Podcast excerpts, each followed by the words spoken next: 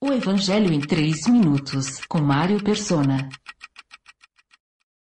Tomé não estava na primeira reunião com os discípulos. Por onde andaria Tomé? Será que a notícia das mulheres que tinham visto Jesus não, não chegou até ele? No capítulo 24 do Evangelho de Lucas, os discípulos que Jesus encontra no caminho de Emaús já sabiam das mulheres que afirmavam terem visto Jesus ressuscitado. Então, o que eles iam fazer em Emaús? A resposta em ambos os casos é incredulidade.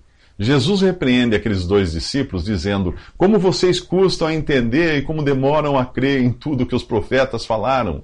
Não devia o Cristo sofrer essas coisas para entrar na sua glória? não era nem uma questão de acreditar ou não nas mulheres, mas de crer em tudo que os profetas tinham dito sobre a morte e ressurreição de Cristo, de crer na palavra de Deus.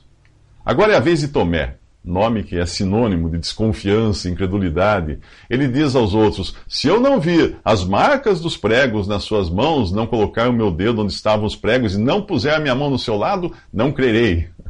Uma semana mais tarde, Outra vez, no primeiro dia da semana, os discípulos estão reunidos no mesmo lugar e Tomé agora está com eles.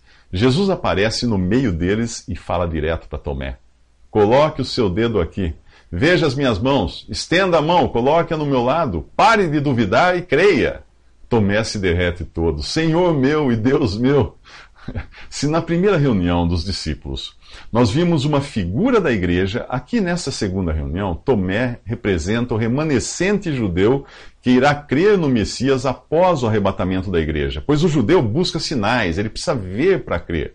O profeta Zacarias previu aquele momento no, no, seu capítulo 12 do, do, livro de Zacarias. Naquele dia procurarei destruir todas as nações que atacarem Jerusalém, e derramarei sobre a família de Davi obviamente judeus, e sobre os habitantes de Jerusalém um espírito de ação de graças e de súplicas. Olharão para mim, aquele a quem traspassaram.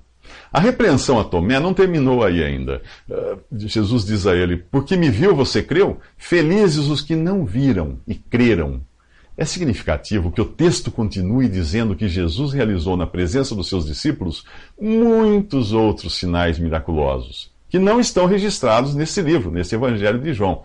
Mas estes foram escritos para que vocês creiam que Jesus é o Cristo, o Filho de Deus, e crendo, tenham vida em seu nome.